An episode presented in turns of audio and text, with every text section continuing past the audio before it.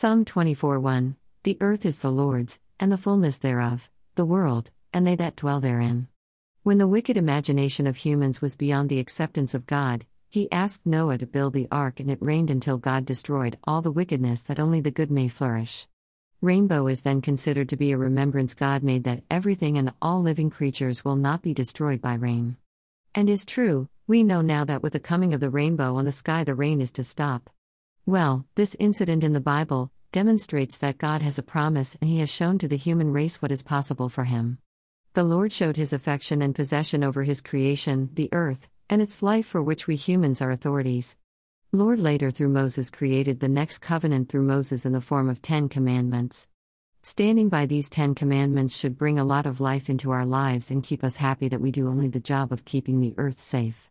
Finally, God sent His only beloved Son Jesus to create the last covenant with the world to let us know that He loves us very much and wants to be merciful that we are given an opportunity to change our ways and live in the path of righteousness to be acceptable for God. I always like the Battle of Armageddon, the final battle against Satan from God. We all fight this battle in our lives, against Satan, and keep fighting till the end that we are more righteous and be presentable to the Lord on the day of judgment. As Jesus said, I am pruned to deliver only good, and listening to Him will not let us down. With His words in our minds and on our feet, why not let us change our choices? We need to give up on asking others to change others of their ways in God. In doing so, aren't we realizing that we are actually indulging in inhumanity and ungodly ways by ourselves? We are allowing many of the other wickedness enter into our hearts in the process of making someone more godly. Dear Lord, Almighty bless this day and the days to come. Bless all those who wish me well, those who don't accept to treat me inhumanely, and those who want me to live a good life.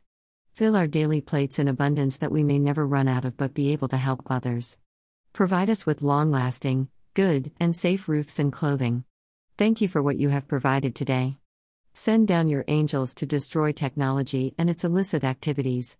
Touch us with your healing hands that we may remain in good health. Make way for us and show us the way to your blessedness that we may lead our lives in peace, joy, love, hope, faith, goodness, prosperity, praise, and worship, exemplifying your glory for a victorious life on this earth. Amen.